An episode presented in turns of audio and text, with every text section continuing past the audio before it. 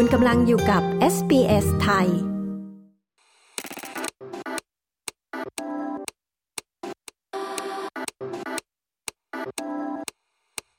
เดือนมิถุนายนของทุกปีเป็นเดือน Pride Month เป็นเดือนที่รณรงค์ในเรื่องสิทธิของกลุ่ม LGBT QI+ ซึ่งในปัจจุบันนะคะ คู่ LGBT สามารถแต่งงานได้อย่างถูกต้องตามกฎหมายที่ออสเตรเลีย อย่างไรก็ตามที่ประเทศไทยนะคะ ยังไม่ผ่านร่างพระราชบัญญัติสมรสเท่าเทียม ฟังคนไทยที่ออสเตรเลียและที่ประเทศไทยพูดถึงเรื่องนี้ค่ะ ดิฉันชลดา กรมยินดี SBS ไทยรายงานค่ะ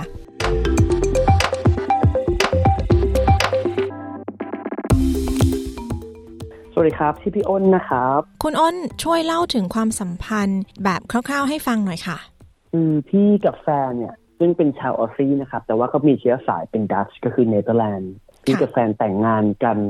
ถูกต้องตามกฎหมายจัดงานนะครับ แล้วก็จดทะเบียนสมรสตอนช่วงปลายปี 2019 แต่ว่า คบกันมาตั้งแต่เริ่มถึงปัจจุบันแล้วก็แต่งงานเนี่ยรวม 15 ปียาวมาก โอเคค่ะ ตอนปี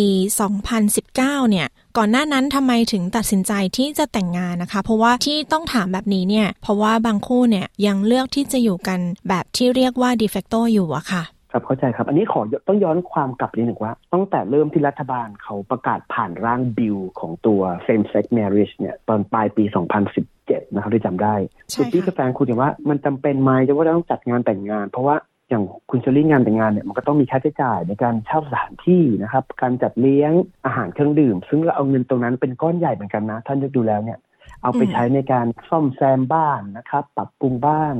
มเอาไปซื้อทริปไปเที่ยวด้วยกันนะครับ หรือไม่ก็เอาไปใช้ในการลงทุนธุรกิจดีกว่า เราก็มองว่ามันไม่จำเป็น แต่พอกลับมาช่วงหนึ่งแล้วเนี่ยเพราะว่าพี่กับแฟนใช่ไหมครับทำธุรกิจด้วยกันเนี่ยมันจะมีพวกเออนิติกรรมเยอะการทำธุรกรรมเยอะ ซึ่งการที่เรามีใบทะเบียนสมรสเนี่ยคือมันตรงไปตรงมาค่ะไม่ได้บอกว่า de facto ทำไม่ได้นะครับทำได้แต่ว่ามีเอกสาร support เยอะ คือการที่เราจะพูฟความสัมพันธ์de facto เนี่ยมันต้องใช้เอกสารประกอบหลายตัว ไม่ว่าจะเป็น bank statement นะครับทาทางธนาคารเอ่อบิลค่าน้ำค่าไฟ ซึ่งมันก็ไม่ตรงไปตรงมาเหมือนการมีทะเบียนสมรสนั่นเอง แล้วก็อีกอย่างก็คือว่า ปี2019เนี่ยพี่กับแฟนอยู่ด้วยกันมาครบ10ปีอืมแล้วก็แฟนเลยขอใช่ไหมฮะเลยขอโอกาสแต่งงานเซอร์ไพรส์เลยครับอืมขอแต่งงาน ขอแต่งงานที่สนามบินอืมโอเค คนก็เยอะด้วยแล้วเราก็เหนื่อยรถทั่วลงเครื่องมา แล้วก็มีแหวนเพชรมากองตรงหน้า แล้วก็ต้อง say yes ครับกลัวเขาเปลี่ยนใจขึ้ นมาน่ารักมากเลยน่ารักค่ะเขาก็เซอร์ไพรส์ครับ ย้อนถามกลับไปนิดนึงค่ะ คือ ถ้าอย่างนี้เท่ากับว่าคบกันมา10ปี แล้วก็คือที่บ้านทั้งสองฝ่ายรู้เรื่องใช่ไหมคะใช่ครับที่บ้าน open มากแล้วส่วนแม่พี่เขาก็เขารับรู้นะแต่เขาคือแม่เขาเป็นคนรุ่นเก่าไงอืมเขาไม่มีคำพูดหรูๆมาบอกว่า เออ ขอให้รักกันแบบเท่าเทียมมันเขาไม่มีคำแบบนั้นเขาก็เขาก็ดีใจกับเราด้วยแค่นั้นเองอืมแต่เขาไม่มีคำพูดหรูหราที่จะมาให้ค่ะกำลังใจเราเหมือน ส่วนตัวทางทางญาติแฟนเนี่ยเขาเป็นชาวดัตช์ค่ะดัตช์เขาเขาเจอเขาโอเพน i n d มาก แล้วก็ประเทศเนเธอร์แลนด์เนี่ยเป็นประเทศแรกๆของโลกเลยครับ ที่อนุญาตให้ให้คู่สมรสเท่าเทียมแต่งงานกันได้นะครับอ๋อเป็นคู่แรกๆเลย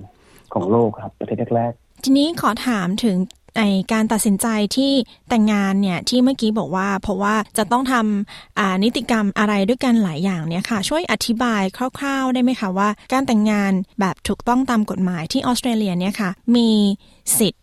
อะไรบ้าง มีคู่ครองคู่รักเนี่ยเขาได้สิทธิ์อะไรบ้างคะจริงๆไม่ว่าไม่ว่าจะเป็นชายหญิงหรือว่าจะ LGBT ก็คือมีสิทธิ์ เท่าๆเทียมกันแต่วันนี้อยากจะโฟกัสในตัวของ LGBT เนาะค่ะพอเราพูดถึงประเด็นนี้นะครับ ก็คือก็มีสิทธิ์ในการอุปถัมภ์เด็กนะครับ รับ adoption นะครับ รับลูกบุญธรรม การทำ IVF นะฮะการอุ้มบุญนะครับ อันนี้รวมไปถึงที่อยากจะทัชก็คือเรื่องของ next of kin ตัวนี้สำคัญมาก ภาษาไทยแปลยากนะครับเพราะ next of kin อาจจะแปลว่าญาติสนิทอืมหรือว่าทายาทโดยธรรม หรือว่าค่ะทายาทสืบสืบสันดานอันนี้คำนี้แปลยากนิดหนึ่งค่ะคือ ของออสเตรเลียเนี่ย next of kin เนี่ยก็คือคู่สมรสมาก่อน พ่อแม่นะครับ มาก่อนพี่น้องมาก่อนบุตรนะฮะอืมคือในกรณีที่เกิดเหตุการณ์ฉุกเฉินขึ้นมาเนี่ย คนที่เป็น next of kin หรือคู่สมรสเนี่ยมีสิทธิ์ในการตัดสินใจแทนคู่สมรสถ้าหากว่าเขาตัดสินใจไม่ได้อาจจะเจ็บป่วยขั้นสุดท้ายนะครับ คือคนที่เป็น next of kin เนี่ยสามารถตัดสินใจแทนได้อืมซึ่งสำคัญมาก เพราะว่าสิ่ง de facto เนี่ยนะครับ เราจะให้ที่ออสเตรเลียจะให้ความสำคัญหรือให้สิทธิเทียบเท่ากับการแต่งงานก็ตามแต่มันก็มีบางเรื่องที่ไม่ไม่ตรงไปตรงมาทีเดียวโดยเฉพาะเรื่องนี้นะครับสำคัญมาก de facto อาจจะยอมรับที่ประเทศนี้นะครับออสเตรเลียเนี่ยชัดเจนว่ามีความใกล้เคียงกับการแต่งงาน แต่ว่า ถ้าเราไปที่เดินทางไปที่ประเทศอื่น ที่เขาไม่ได้ไม่ recognise same-sex marriage เนี่ยจะมีปัญหามากในกรณีที่ผู้เจ็บป่วยเรา คนที่เป็นผู้สมรสเราเจ็บป่วยกระทันหันหรือเหตุการณ์ที่ไม่คาดคิดเกิดขึ้นนะ อันนี้สำคัญมาก แล้วพี่กับแฟนเนี่ยทำธุรกิจด้วยกันเล็ก ๆ เป็นธุรกิจสังหานะครับไม่ได้ใหญ่โตมากเป็นครอบครัวเนี่ยก็คือ พวกนี้มาทำให้การทำงานในการดำเนินงานในการเซ็นสัญญานะครับ การโอนถ่ายที่ดินอะไรพวกนี้มันตรงไปตรงมามากขึ้น ไม่ซับซ้อนนะครับ คือพอเราได้สิทธิ์ตรงนี้แล้วเนี่ยเราสามารถได้พวกสวัสดิการอะไรแบบนี้ของการละกันไหมคะ อันนี้มันก็ต้องมองกลับไปว่า ถ้าสวัสดิการของรัฐเนี่ยการที่เรียกเป็นเอ่อ de facto กับ การแต่งงานโดยสมมีใบทะเบียนสมรสเนี่ยสิทธิก็คือใกล้เคียงกันครับ แต่ว่าการที่เรามีใบสมรสมันก็คือตรงไปตรงมาเอกสารชัดเจน แต่ว่าการที่เราเป็น de facto เนี่ยอาจจะต้องมีระยะเวลาในการรอใช้สิทธิ์แล้วแต่บางเรื่องนะครับสิทธิ์ของคู่ครอง สิทธิ์ของการดูแลรับภาระดูแล พวกนี้นะครับ อาจจะต้องรออย่างต่ำ12เดือนสองปี อันนี้แล้วมันแล้วแต่สิทธิ์นะครับ คือลงเอียดลึกค่อนข้างลึกเหมือนกันแต่ว่าถ้าหากว่าเป็นคู่ครองเนี่ยคือไม่ต้องพิสูจน์สิทธิ์ก็คือมีใบสมรสใบเดียวจบ วันที่เราแต่งงานเนี่ยค่ะ วันที่เราได้จรดปากกาลงในทะเบียนสมรสของเราเนี่ย แล้วหลังจากนั้นเรามีใบนั้นเนี่ย เรารู้สึกยังไงบ้างคะจริงๆมันก็จะเป็นตื่นเต้นนะครับจริงๆเราก็ถึงเราจะอยู่ด้วยกันมาสิบปีก็ตามเนี่ยแต่ใบนั้นเนี่ยมันมันไม่ใช่แค่ว่าเราพูดที่ขนลุกนะครับตอนนี้พูดที่สุดแบบขนลุกเหมือนกันเพราะว่ามันไม่ใช่ว่าแต่งงานกัน มันมันเป็นการประกาศชัยชนะของการต่อสู้ของชาว LGBT เพราะพี่ก็เป็นส่วนหนึ่งที่เป็นกระบอกเสียงตรงนี้มานานพอสมควรเป็นแอคทิวิตคนหนึ่งนะครับ ที่ไปร่วมในการเดินขบวนแลลี่นะครับ ไปเดินพรายมาเพื่อเรียนรองสิทธิ์ตรงนี้สำหรับพี่กับแฟนก็คือมันเป็นชัยชนะของชาว LGBT แล้วก็กฎหมายตัวนั้นเนี่ยเขาเพิ่งเริ่มใช้จริงๆเนี่ยตอนต้นปี 2018ที่ก็ถือว่าเป็นคู่ LGBT คู่แรกๆที่แต่งงานแต่ถูกต้องก็คือตอนนั้นก็คือรู้สึกภูมิใจ นะครับ แล้วก็รู้สึกดีใจที่เราได้มาถึงวันนี้นะครับ ที่ออสเตรเลียที่เพิ่งจะผ่านกฎหมายไปในปี 2017 เนี่ยนะคะ คิดยังไงล่ะคะ กับการที่ประเทศไทยของเราเนี่ยก็ยังเรียกร้องเรื่องการสมรสเท่าเทียมอยู่ค่ะ อันนี้ต้องขออ้างอิงไปที่ระบบการปกครองก่อน ประเทศไทยเนี่ยเราเป็นประเทศประชาธิปไตย เรามีรัฐธรรมนูญที่ถูกเขียนเขียนหรือร่างขึ้นมาเนี่ยเพื่อคุ้มครองสิทธิเสรีภาพประชาชน ซึ่งในธรรมหลักการเนี่ย นิติบัญญัติของเราเราเป็น secular government คือกฎหมายเราไม่ได้เขียนอ้างอิงมาโดยตรงกับข้อบัญญัติทางศาสนา เพราะฉะนั้นหลักการคือมีความเป็นไปได้สูงมาก แต่ว่าทำให้อุปสรรคของบ้านเราที่ต้องต่อสู้กันยาวนานเพราะว่าอะไร เพราะว่าผมมองว่าส่วนตัวนะครับ ผู้ที่มีอำนาจทางการเมืองกับทางรัฐเนี่ยยังมีความเป็นคอนเซอร์เวทีฟหรืออนุรักษ์นิยมสูงมาก ซึ่งอาจจะไม่ได้มีความเข้าใจนะครับกับเรื่องนี้นะฮะแล้วก็ไม่ถูกหยิบยกขึ้นมาเป็นประเด็นทางการเมือง แล้วก็ถูกมาพิจารณาอย่าง ย่างให้ความสำคัญนะครับซึ่งมองว่าอันนี้เป็นอุปสรรคหลักที่ทำให้เราเนี่ยไม่ผ่านกฎหมายตัวนี้สักที ซึ่งตามหลักการมันต้องทำได้ คือด้วยความที่เทรนด์ของคนรุ่นใหม่นะคะ คือจากที่เคยได้สัมภาษณ์มาในเรื่องของการที่อ่าเลือกตั้งที่ผ่านไปนะคะ ส่วนมากคนไทยรุ่นใหม่ใช้คำนี้ดีกว่า ก็อยากที่จะให้ รัฐบาลใหม่เนี่ยรัฐบาลที่ประเทศไทยนะคะ ผ่านในเรื่องของการสมรสเท่าเทียม ตรงนี้เนี่ยเป็นเรื่องที่คนรุ่นใหม่ค่อนข้างที่จะเน้นมาก ลองมองในความคิดเห็นส่วนตัวของคุณอ้นนะคะ คิดว่าเรื่องนี้ค่ะ ที่ประเทศไทยจะเป็นไปได้ไหมคะถ้าถามว่าเป็นไปได้เป็นไปได้แน่นอนเพราะหลักการมันเป็นไปได้ เพราะว่าทุกคนต้องเข้าใจกันว่าการที่เราคุ้มครองสิทธิของกลุ่มคนกลุ่มน้อย หรือว่า minority group พวกเนี้ยเราไม่ได้ไปริดรอนสิทธิหรือไปยกเลิกสิทธิของคนกลุ่มใหญ่ เฉพาะเจาะจงเรื่องการแต่งงานนะครับ การอนุญาตให้ LGBT แต่งงานได้เนี่ย เราไม่ได้บอกว่าคนที่เป็นชายหญิงแท้ห้ามแต่งงานเขาก็จะมีชีวิตเหมือนเดิม ชีวิตเขาก็อยู่เหมือนเดิม สิทธิเขาก็มีเหมือนเดิมคือผมมองว่าตรงนี้หลักการมันเป็นไปได้ แต่ว่าอย่างที่บอกครับอุปสรรคของการผ่านร่างกฎหมายตรงนี้คือการที่รัฐบาลชุดเก่าเนี่ยมีความเป็น conservative ค่อนข้างเยอะ อาจจะไม่ให้ความสำคัญเรื่องนี้มากนะครับเพราะว่าเรามีปัญหาเรื่องอื่นที่ต้องโฟกัสในในณตอนนั้น แต่ว่าผมว่ายุคนี้ รัฐบาลชุดใหม่ที่เข้ามา มีแนวโน้มนะครับ ว่าจะมีความเป็นรัฐอุดมการมากขึ้น แล้วก็ความมีมีความเป็นริเบอรัลมากขึ้น น่าจะได้รับข่าวดีเร็วนี้นะครับ แต่ก็ขอเป็นกำลังใจนะฮะก็ต้องสู้ต่อไปแล้วพี่เองก็พยายามเป็นกระบอกเสียงให้ถ้ามีโอกาสนะครับ ก็ต้องสู้กันต่อไป แล้วคิดว่าในเชิงสังคมไทยล่ะคะ ถ้าให้คุณอ้นมองคิดว่าสังคมไทยเนี่ยยอมรับแล้วเปิดกว้างเรื่องนี้มากขึ้นกว่าเดิมไหมคะ อันนี้ผมเทียบกับแม่ผมแล้วกันเนาะเพราะพองที่บ้านเนี่ยเขาอาจจะไม่เข้าใจ อะไรมากมายกับเรื่องสิทธิเสรีภาพนะ เพราะเรื่องนี้บางทีคนรุ่นเก่าอาจจะไม่เข้าใจ เพราะเขายังยึดติดกับจารีตประเพณีเดิมอยู่ แต่ผมเชื่อว่าความรักคือความรักเราอธิบายเขาว่าความรักคือความรักของคนสองคนนะฮะเพราะว่าไม่ว่าจะเป็นคุณจะเป็น LGBT หรือเป็นชายแท้หญิงแท้เนี่ยเราเป็นประชากรของประเทศนะครับ เราทำงานเราจ่ายภาษี ไม่ว่าจะเป็นทางตรงหรือว่าทางอ้อมนะครับ พวกแบบพวกเนี้ยคือเราทำไมเราไม่รับสิทธิ์ของการคุ้มครองเท่ากันอันนี้เป็นคำถามที่รัฐบาลต้องตอบนะฮะ ในฐานะของประชาชนคนหนึ่งที่ต้องตอบประชาชน ในส่วนของคนไทยเองเนี่ยเราเป็นสังคมอารมณ์รวยครับ เป็นสังคมเปิดกว้างเพราะฉะนั้นผมเชื่อว่าเรื่องเนี้ยเป็นไม่ยากเลยขนาดไต้หวันยังทำได้เลยทำไมเราทำไม่ได้นะผมว่าได้รับข่าวดีเร็วนี้ครับ น่าจะเป็นไปได้เร็วนี้ เพราะเราสู้กันมานานกับสิบปีแล้วครับเรื่องนี้นานมากนะฮะที่เราสู้กันมาเรื่องนี้ แต่ว่าก็ยังไม่รับการพิจารณาอย่างครั้งล่าสุดเนี่ยรัฐบาลเก่าเนี่ยถูกปัดตกไปเลยครับ ยังไม่ถึงขั้นที่พิจารณาร่างเลย ก็ถูกปัดร่างตกไปแล้ว อืม ค่ะอธิบายยากค่ะ โอเคค่ะ ยังไงขอบคุณคุณอ้นมากนะคะ ที่ให้สัมภาษณ์ค่ะ ขอบคุณครับ ค่ะ สวัสดีค่ะ สวัสดีครับ คนกำลังฟังรายการ SBS ไทยนะคะ เรากำลังพูดคุยในเรื่องของการสมรสเท่าเทียมเปรียบเทียบระหว่างที่ออสเตรเลีย และที่ประเทศไทยกับดิฉันชลดากรมยินดีค่ะ ค่ะ สวัสดีค่ะ ชื่ออานางสาวดังพรสวรรค์มั่นคงค่ะ อ่าเรียกสั้นๆว่าคุณอาร์ตแล้วกันนะคะอ่าใช่ค่ะเรียกพี่อาร์ตก็ได้ค่ะ ค่ะพี่อาร์ตช่วยเล่าถึงความสัมพันธ์ของพี่อาร์ตกับแฟนให้ฟังหน่อยค่ะคบกันมากี่ปีที่บ้านรับรู้ไหมอะไรยังไงคะค่ะ ก็จริงๆคบกับแฟนเนี่ยที่ที่เป็น LGBT ด้วยกันมาเนี่ย20ปีอะถ้านับปีนี้ก็ยี่เข้าปีที่21ค่ะก็ถามว่าที่บ้านรับรู้ไหมรับรู้มาตลอดทั้งสองฝ่ายค่ะ ตั้งแต่แฟนอายุ17 พี่อาร์ตห่างกับแฟน6ปีเนาะก็21ปีที่คบกันมาคือที่บ้านนี่ค่อนข้างจะ support ในเรื่องทุกอย่างค่ะทุกอย่างเลย ก็คือถือว่าโอเค happy ด้วยกันทั้งคู่ไม่ได้มีผลกระทบอะไร คือมันดีมากจาก21ปีที่คบกันมาค่ะต้องขอถามนิดนึงคุณอาร์ตเคยมาอยู่ที่ออสเตรเลียแป๊บหนึ่งใช่ไหมคะ ใช่ใช่ค่ะ ใช่ค่ะ แล้วตอนนั้นปีอะไรคะจำได้ไหมคะ2015นะคะ ถ้าจำไม่ผิดใช่2015 แล้วในปีนั้นนะคะที่มาอยู่ที่ออสเตรเลียเนี่ยคุณอาร์ตกับแฟนได้อ่าเขาเรียกว่าลงทะเบียนความสัมพันธ์หรือว่า register a relationship ที่ออสเตรเลียใช่ไหมคะ ช่วยเล่าให้ฟังหน่อยค่ะ ใช่ค่ะ คือคือตอนนั้นที่ไปอยู่เรารู้สึกว่าที่นี่มันค่อนข้างจะโอเพนในเรื่องในเรื่องพวกนี้อยู่แล้วเนาะแล้วเราก็เลยรู้สึกว่าเอ๊ะ มันเป็นจังหวะพอดีที่เรารู้สึกว่าที่เมืองไทยมันยังไม่มีอะไรแบบนี้ เราเลยรู้สึกว่าเอองั้นเราลองดูไหมเอ่อลองเปิดโอกาสให้ตัวเองดูไหมก็เลยไปลงทะเบียนเอาไว้ค่ะเลยรู้สึกว่ามันมันดีต่อความรู้สึกของเราอะ่ะเหมือนมันอืมเป็นสิ่งที่ถูกต้องที่ควรจะทำอะเราก็เลยไปลงทะเบียนไว้ขอย้อนถามกลับไปถึงวันนั้นค่ะ ที่ตัดสินใจในวันนั้นเนี่ยทำไมถึงคิดที่จะลงทะเบียนความสัมพันธ์คะในตอนนั้น คือแค่รู้สึกว่า ตรงไหนที่มันเหมาะกับเราแล้วมัน support เราในเรื่องของ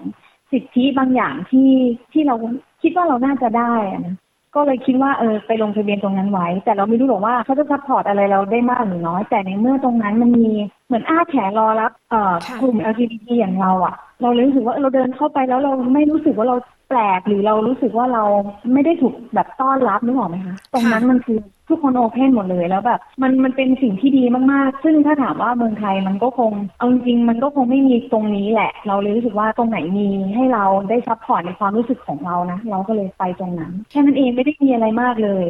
ค่ะ ก็คือเหมือนกับค่ะว่าณวันนั้นเนี่ยโดยความที่ประเทศไทยก็ยังไม่มีในเรื่องของการได้แต่งงานถูกต้องตามกฎหมาย แล้วพอมาที่ออสเตรเลียเนี่ยเขามีวิธีแบบนี้ก็เลยแบบอยากที่จะทำให้ความความสัมพันธ์ของเราเนี่ยเป็นที่รับรู้ ใช่ค่ะ คือจริงๆมันเป็นเรื่องเรื่อง LGBT เนี่ยมันถ้าพูดกันในความรู้สึกในส่วนตัวนะ มันคือความเป็น human ความเป็นมนุษย์ที่ที่ทุกคนมันมีอยู่ในตัวอยู่แล้วอะ จริง ๆ เบสพื้นฐานของความรู้สึกอะกับแค่เรื่องเอเพศสภาพอะจริง ๆ มันแทบจะไม่ได้มีความสำคัญเลยนะในในความรู้สึกของของพี่อาร์ตนะคะ ไม่ได้มีความสำคัญแต่ว่าในเรื่องสิทธิอะมันมันตรงเนี้ยมันไม่มีเลย มันก็เลยแค่รู้สึกว่า เอ๊ะ ที่นี่เขาโอเพนมากๆ แล้วทุกคนแบบไม่ได้ไม่ได้มองกลุ่มคนที่เป็น LGBT แตกต่างอะไร เพราะเขาแค่รู้สึกว่าเออยูก็แค่มนุษย์คนหนึ่งเป็นฮิวแมนเหมือนคนทั่วๆไป เราเลยรู้สึกว่าเออ ประเทศไทยยังไม่มีตรงนี้ แต่ตรงเนี้ยมีที่ออสเตรเลียมีเราเลยรู้สึกว่า เราอยากให้มีใครสักคนหนึ่งหรืออะไรสักอย่างที่มา support เราได้อะเราก็เลยเดินเข้าไปตรงนั้น ใช่ค่ะ แล้วในครั้งนั้นล่ะคะตอนที่ลงทะเบียนความสัมพันธ์แล้วเนี่ย รู้สึกยังไงคะ ตอนนั้นมีการจัดการอ่าแต่งงานหรือว่ามีการอ่าฉลองอะไรไหมคะจริงๆ ตอนที่ไปแค่ยื่นเรื่องเอาไว้ แค่รู้สึกว่าแบบเราเรา happy แล้วเราแบบเหมือน finish ทุกอย่างแล้วอะทั้งทั้งที่เรายังไม่รู้เลยว่า ความสัมพันธ์ครั้งนี้ในการที่ไปยื่นเรื่อง เราจะได้ไม่หรือไม่ได้หรือเราจะอยู่นานจนถึงวันวันที่เขาแบบเรียกเราเข้าไปแบบเอออยู่มาสายอยู่มาจดทะเบียนได้นะอย่างเงี้ยแต่เราแค่รู้สึกว่าเราได้ทำในสิ่งที่เราควรจะทำแล้ว หลังจากที่เดินออกมาจากออฟฟิศตรงนั้นคือ ก็คือเซอร์ไพรส์แฟนด้วยการแบบจัดงานแต่งงานเล็ก ๆ เลยอะค่ะอืมที่จัดเป็นพิธีแต่งงานเล็ก ๆ เลย โดยที่เรารู้สึกว่า นี่คือสิ่งที่เรารู้สึกว่าเราต้องทำแล้วอะเพราะเราแค่รู้สึกว่าเออเราก็ เราก็เหมือนคนอื่นๆนี่เราไม่ได้รู้สึกว่าเราแตกต่างจากคนอื่นๆ แล้วมันก็เป็นความรู้สึกที่ดีมากๆค่ะ เพราะว่าตอนที่ขอการแต่งงานเป็นงานแต่งงานเล็กๆ ในแบบสวนเล็กๆ ที่ที่เมลเบิร์นอะคือเพื่อนๆทุกคนก็แค่รู้สึกว่า เออ มันมันเป็นสิ่งที่ดีอะมันไม่ได้เป็นสิ่งที่ไม่น่ารักก็คือ happy มากค่ะ happyมากๆ ตอนนั้นเลยอะอืมใช่ แล้วหลังจากนั้นคุณอาร์ตก็ได้เดินทางกลับมาใช้ชีวิตอยู่ที่ประเทศไทยใช่ไหมคะ ใช่ใช่ใช่มีมีเรื่องจำเป็นต้องกลับก็เลย รู้สึกว่าแต่ก็ไม่ได้เสียดายนะที่ลงทะเบียนไว้ รู้สึกว่าได้ทำหน้าที่ของตัวเองแล้ว ก็เลยกลับมาอยู่ที่เมืองไทยค่ะ แล้วถ้าให้คุณอาร์ตมองในวันนี้ล่ะคะที่ประเทศไทย ที่มีการเรียกร้องในเรื่องของการสมรสเท่าเทียม คิดว่าเรื่องนี้สำคัญยังไงกับเราคะจริงๆถ้าให้พูดอะโดยที่แบบว่าไม่ได้ถ้าไม่ได้คิดเรื่องพื้นฐานหรือว่าสิทธิอะไรเลยนะคือเราอยู่มาได้เราอยู่มาได้ โดยที่ เราแทบไม่ได้เรียกร้องอะไรเลย เพราะเรารู้สึกว่ามีคนที่ต่อสู้เรื่องพวกนี้มานานมากมาก ๆ แต่มันยังไม่มีผลอะไร มันยังไม่มีผลอะไรเลยค่ะ คือน้อยมาก แต่ณวันนี้ก็จะเริ่มเห็นองค์กรหน่วยงานต่างๆ หรือแม้กระทั่งโรงเรียนหรืออะไรอย่างเงี้ยที่ที่ผู้นำหรือคนในระดับที่เขาสามารถที่จะเปิดกว้างให้คนพวกนี้คือ LGBT อย่างเราอะมีสิทธิเสรีภาพในการแสดงออก คือตอนนี้มันเริ่มชัดเจนขึ้น แต่ในเรื่องของกฎหมายอะมันยังมันยังมองแทบไม่เห็นเลยอะค่ะ ทั้งทั้งๆที่มันเป็นเรื่องแบบเอาจริงๆนะมันเป็นเรื่องที่ธรรมดามากในความคิดของพี่นะ เพราะว่าต่างประเทศบางประเทศคือเขาไม่แทบไม่ได้มองว่ามันเป็นความแตกต่าง แต่กับเมืองไทยตอนนี้คือ ก็ยังแค่รู้สึกว่ามันมันยังดูห่างไกลมากอืมมันน้อยมากที่จะมีเปอร์เซ็นต์ที่แบบ สิ่งนี้มันจะเกิดขึ้นจริงไหมในเรื่องสมรสเท่าเทียมหรืออะไรก็ตามที่เป็น LGBT ที่มันควรจะได้รับเหมือนคนทั่วไป แต่ก็ไม่ได้รู้สึก ไม่ได้รู้สึกว่าจะต้องเดือดร้อนในสิ่งที่มันยังไม่ได้เกิดขึ้นนะแต่ถ้าเมื่อไหร่ก็ตามที่มีการเรียกร้องหรือเอ่อเรียกว่าอะไร การขอความร่วมมือหรือขอส่วนร่วมร่วมมืออะไรเงี้ย ก็ก็จะไปนะ เพราะแค่รู้สึกว่ามันก็คือสิทธิที่เราควรจะได้เหมือนกันค่ะ แล้วคิดว่าเรื่องเนี้ยค่ะ เรื่องที่เขาพยายามเรียกร้อง หรือว่ามีพระราชบัญญัติที่พยายามที่จะยื่นผ่านรัฐสภาเนี่ยค่ะ คิดว่าต่อไปเนี่ย เรื่องนี้จะเป็นไปได้จริงไหมคะคิดว่าเป็นไปได้นะ ไม่รู้นะ เราไม่ได้เข้าข้างตัวเอง ไม่ได้เข้าข้างกลุ่มคน กลุ่มคนที่เป็น LGBT หรืออะไรก็ตาม แต่เรารู้สึกว่าทุกคนพยายามต่อสู้เพื่อเพื่อสิทธิตรงนี้ แล้วก็รู้สึกว่า คนที่เรียกว่าอะไรอะ คนที่เป็นแบบบุคคลทั่วไปบุคคลธรรมดาที่ไม่ได้เป็นกลุ่ม LGBT เขาก็มองว่าจริง ๆ อะ มันมันเป็นสิทธิที่ควรจะได้รับอยู่แล้ว อะ ไม่รู้นะ เพราะเท่าที่คุยมาหลาย ๆ คน อย่างคุณพ่อคุณแม่เราอะถามว่าเขาเขา support เราไหมเขา support เราค่ะเขาก็อยากให้มีตรงนี้เกิดขึ้นเหมือนกันอืมไม่ใช่ไม่ไม่อยากนะ อันนี้ถ้าพูดในแง่ของคนในครอบครัวนะคะค่ะแต่ถ้าถามว่าบุคคลอื่นๆที่มองเราอย่างเงี้ย มันก็คงจะมีบ้างแหละ ที่เขาอาจจะยังรู้สึกแบบ เออ มันยังไม่เหมาะหรือมันยังไม่ควรแต่ โดยความรู้สึกและที่เคยคุยมาที่รู้จักมาบุคคลส่วนมากคนส่วนใหญ่ตอนเนี้ยคือเขายอมรับเรามากขึ้นค่ะค่ะเลยรู้สึกว่ายังไงสักวันหนึ่งอะ มันร่างพรบเนี้ยยังมีคิดว่ามันต้องผ่านยังไงก็คิดว่ามันต้องผ่านอืมแน่นอน ค่ะ แน่นอน เมื่อกี้ที่พูดถึงในเรื่องของคนอื่นๆ ตรงนี้คุณอาร์ตคิดว่าสังคมไทยณ ปัจจุบันนะคะ ยอมรับและเปิดกว้างเรื่องนี้มากน้อยยังไงคะ ถ้าในฐานะที่แบบ เป็นคนที่เจอคนอื่นๆ เยอะแยะค่ะเพราะทำงานกับคนมาเยอะนะคะ โดยโดยโดยปกติแล้วเวลาที่เรามองมองเห็นเขาเขามองเห็นเราเนี่ย ความรู้สึกคือเขาไม่ได้มองว่าเราแตกต่างนะ เขาไม่ได้มองว่าเราแตกต่างเลยแต่ว่าความรู้สึกเขาอาจจะแค่รู้สึกว่าเพศสภาพของเราหรือแม้กระทั่งว่าความคิดความอ่านที่มันอาจจะในเรื่องของเบสพื้นฐานของสังคมที่มันควรจะได้รับอะมันอาจจะยังมีข้อขัดแย้งอยู่บ้างนิดหน่อย แต่เท่าที่เคยเจอมาค่ะ คนส่วนมากอะยอมยอมรับกลุ่มคนที่เป็น LGBT หรือว่า คนที่รักเพศเดียวกันเนี่ยเขาไม่ได้มองว่ามันเป็นเรื่องที่น่ารังเกียจเลยนะจริง ๆ อันนี้เท่าที่สัมผัสมา คือคนไทยถามว่ายอมรับได้ไหม ถ้าให้ย้อนไปนิดนึงนะ คนที่เขาเป็น LGBT หรือรักรักเพศเดียวกันชอบเพศเดียวกันที่เขาอายุมากกว่าเรา ที่แบบสักห้าสิบหกสิบหรือเจ็ดสิบแปดสิบที่เขาเป็น LGBT แล้วยังไม่ได้แต่งงานกันหรือยังไม่ได้มีแบบสิทธิพื้นฐานอะไรคือทุกวันนี้เขาก็ยังอยู่ด้วยกันยังรักกัน แล้วพี่แค่รู้สึกว่าเขาก็ไม่ได้มีความแตกต่างอะไร สังคมตอนเนี้ย กลายเป็นว่า บางคนเนี่ย support กลุ่มคนกลุ่มนี้ด้วยซ้ำเพราะเขารู้สึกว่า เออ จริงเวลาที่เราอยากเรียกร้องอะไรสักอย่าง เออ มันก็ต้องมีคนช่วยไง มันต้องมีคนหนุนหลังหรือมันต้องมีคนที่ซับพร้อมที่จะ support ซึ่งกันและกัน เพราะว่าสังคมไทยเอาจริง ๆ นะ คนไทยยังไงก็น่ารักค่ะ ยังไงก็เป็นคนน่ารัก ยังไงก็เป็นคนที่มีจิตใจโอบอ้อมอารียังยังมีความแบบรู้สึกที่อยากจะช่วยเหลือเพื่อกูลกันอยู่แล้วอะแล้วรู้สึกว่าคนแก่ในสมัยเนี้ยเขาก็ไม่ได้มองว่า กลุ่ม LGBT หรือคนที่รักเพศเดียวกันชอบเพศเดียวกัน หรือแม้กระทั่งเพศสภาพที่มันมันแตกต่างจากคนทั่วไปอะเขาไม่ได้มองว่ามันแบบเป็นสิ่งที่แปลกนะตอนเนี้ยเขามองว่าเป็นเรื่องธรรมดาด้วยซ้ำนึกออกไหมคะค่ะอืมพี่เลยรู้สึกว่า เออตอนนี้สังคมไทยหรือคนที่เขามองกลุ่มกลุ่มพวกเราอย่างเงี้ย มันมันไม่ได้ถูกมองเหมือนเมื่อก่อนแล้วอะมันเปลี่ยนไปเยอะแล้วโลกมันเปลี่ยนไปมากแล้วอะค่ะ ณปัจจุบันนี้นะคะก็คือพรบเนี่ยก็ยังไม่ผ่าน คิดว่าจะยังมีการต่อสู้เพื่อสิ่งนี้ต่อไปไหมคะพี่ว่ามันแน่นอนเลยกลุ่มคนพวกนี้หรือกลุ่มคน LGBT หรืออะไรก็ตามที่ไม่ไม่ต้องนับ LGBT ก็ได้ค่ะ อะไรก็ตามที่เราต้องการเรียกร้องสิทธิที่มันเท่าเทียมกันทุกเรื่องนะพี่ว่ามันยังต้องมีการต่อสู้ไปเรื่อยๆอะมันจะไม่มีวันหมด มันจะไม่มีวันจบ เพราะเมื่อไหร่ก็ตามที่เรารู้สึกว่าความเป็นมนุษย์มันยังมีอยู่มันต้องมีสิ่งที่เท่าเทียมกันอยู่แล้วมันจะไม่หมดไปค่ะ ยังไงมันจะไม่หมดไปแน่นอน พรบนี้ที่เชื่อว่าถึงถึงจะอีกสิบปี ก็ยังยังมีคนที่ยืนหยัดที่คิดว่าเรื่องเรื่องพวกนี้มันต้องเกิดขึ้น ที่เชื่อว่ามันมันจะอยู่ได้อีกนาน มีคนต่อสู้อีกนาน แต่ถ้าเมื่อไหร่ก็ตามที่มันผ่านขึ้นมาจริง ๆ ที่ว่าการต่อสู้มันคงไม่ใช่การต่อสู้แหละ มันคงเป็นการแบบ ช้ชีวิตหรือการเรียนรู้อยู่ร่วมกันในสังคมมากกว่า เพราะว่ามันทุกอย่างมันถูก มันถูกกำหนดมาแล้วว่า สังคมยอมรับ เพราะฉะนั้น สิ่งเหล่านี้ที่มองว่ามันมันเกิดขึ้นแน่นอนยังมันต้องมีไม่รู้นะ ไม่ไม่รู้นะ เราไม่ได้เข้าข้างตัวเองใช่โอเคค่ะ แล้วถ้าเกิดว่าสามารถแต่งงานได้อย่างถูกต้องตามกฎหมายที่ประเทศไทยจะแต่งไหมคะ ค่ะ ไม่น่ารอดยังไงก็ต้องแต่งยังไงก็ต้องแต่งจริง ๆ มันก็คงไม่ใช่ มันคงไม่ใช่ที่สุดของชีวิตหรอกการแต่งงาน แต่มันคือมันเหมือนคำมั่นสัญญาของของคนที่แบบเป็นคู่รักเป็นคนรักอะเนาะจริงๆบางคู่ไม่ได้แต่งงานกันด้วยซ้ำก็รักกันดีนะ แต่แค่รู้สึกว่าสิ่งเหล่านี้มันคือมันก็คือสิ่งที่เป็นพื้นฐานของมนุษย์ทั่วไปที่รักกันแต่งงานกันมีลูกมีครอบครัวความสุขมันอยู่ตรงนั้น แต่พี่ว่าผู้หญิงทุกคน หรือแม้กระทั่ง LGBT ทุกคนอยากมีภาพงานแต่งงานของตัวเองค่ะ ยังไงก็อยากมันเป็นความมันเป็นความรู้สึกที่ที่อุ่นใจที่สุดในชีวิตแล้วอะ่ะ กับการได้แบบ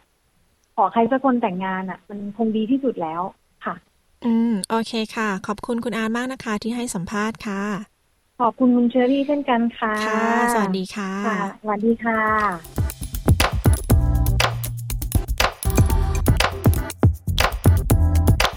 ที่จบไปนั้นนะคะ คือบทสัมภาษณ์ของคุณอ้น คาริน ชาติยางกูล คนไทยที่ออสเตรเลีย และคุณอาร์ต ดังพรสวรรค์มั่นคง คนไทยที่ประเทศไทย พูดถึงประเด็นการสมรสเท่าเทียมค่ะ ดิฉันชลดากรมยินดี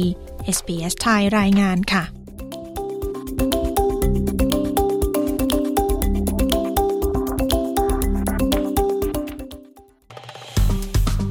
กดไลค์แชร์ และแสดงความเห็นไป follow SBS ไทยทาง Facebook